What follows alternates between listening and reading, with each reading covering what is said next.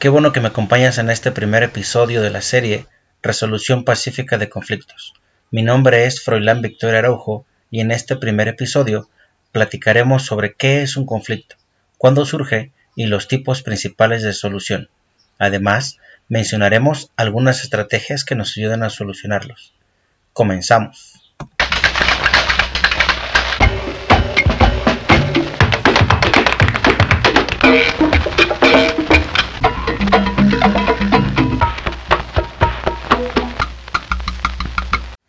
Conflicto es una situación en la cual dos o más personas con intereses diferentes entran en confrontación, oposición o emprenden acciones mutuamente antagonistas.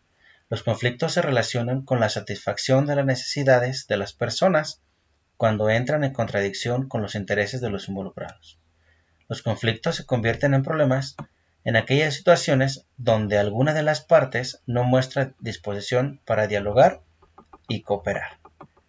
Muchos de los conflictos con familiares, amigos y maestros se complican debido a problemas en la comunicación. Por ejemplo, dificultad para expresar lo que pensamos y sentimos, uso de palabras que lastiman la dignidad y hacen sentir inferior a alguien, interpretaciones erróneas de lo dicho por una persona o mensajes que no se dicen en el, en el momento oportuno. De ahí la importancia de lograr una comunicación asertiva. Estas son las formas de enfrentar el conflicto. 1.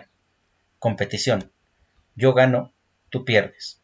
A la persona solo le interesa conseguir lo que quiere y pocas veces toma conciencia de cómo afecta los intereses, las necesidades, los deseos o los bienes de los demás.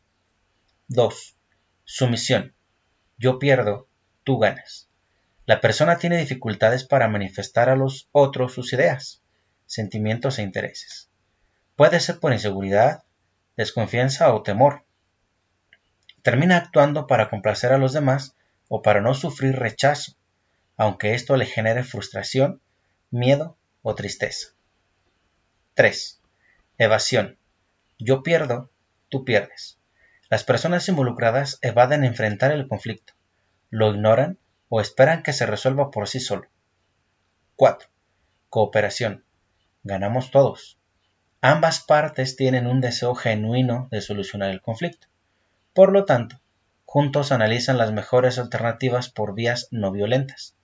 Quieren conseguir sus objetivos, pero también mantener la relación y la sana convivencia.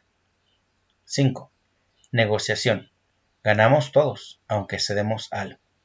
Las partes involucradas quieren encontrar una salida al problema y son capaces de ceder algo de sus intereses por el bienestar de todos los involucrados.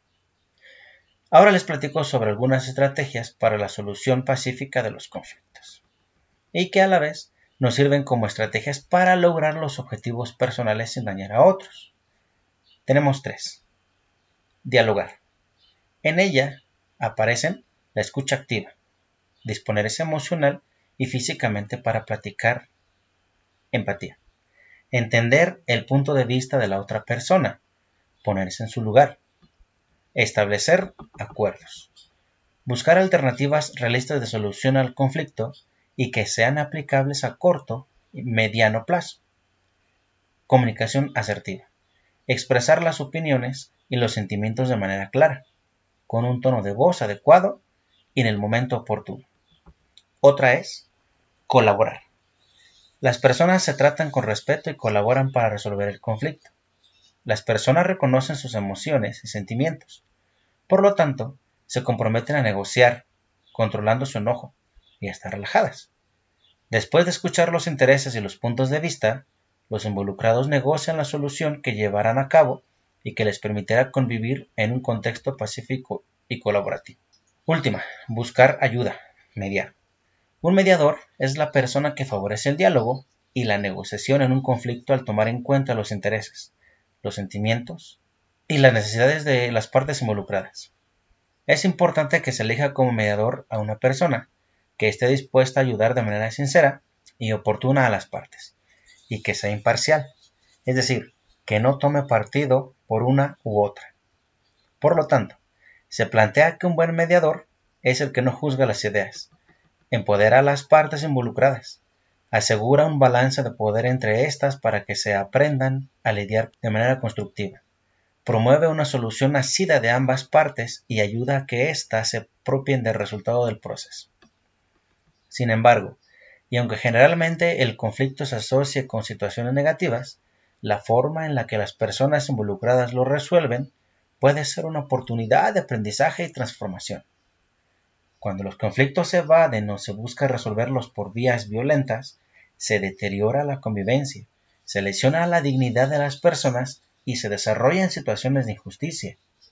Por lo tanto, buscar alternativas pacíficas al conflicto tendrá a corto, mediano y largo plazo efectos favorables para las personas.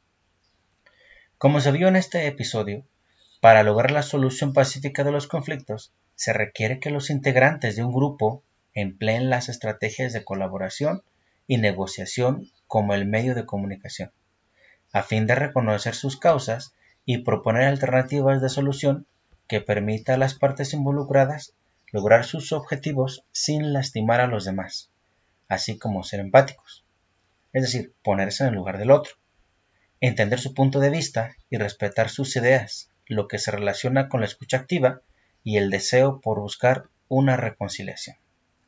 Hasta aquí con este primer episodio y te recomiendo que leas sobre las habilidades socioemocionales, pues te ayudarán a profundizar en el tema y por supuesto, tendrás mayores herramientas para atender los conflictos que se te presenten en la vida diaria. Te indicaré algunos enlaces en las notas del episodio.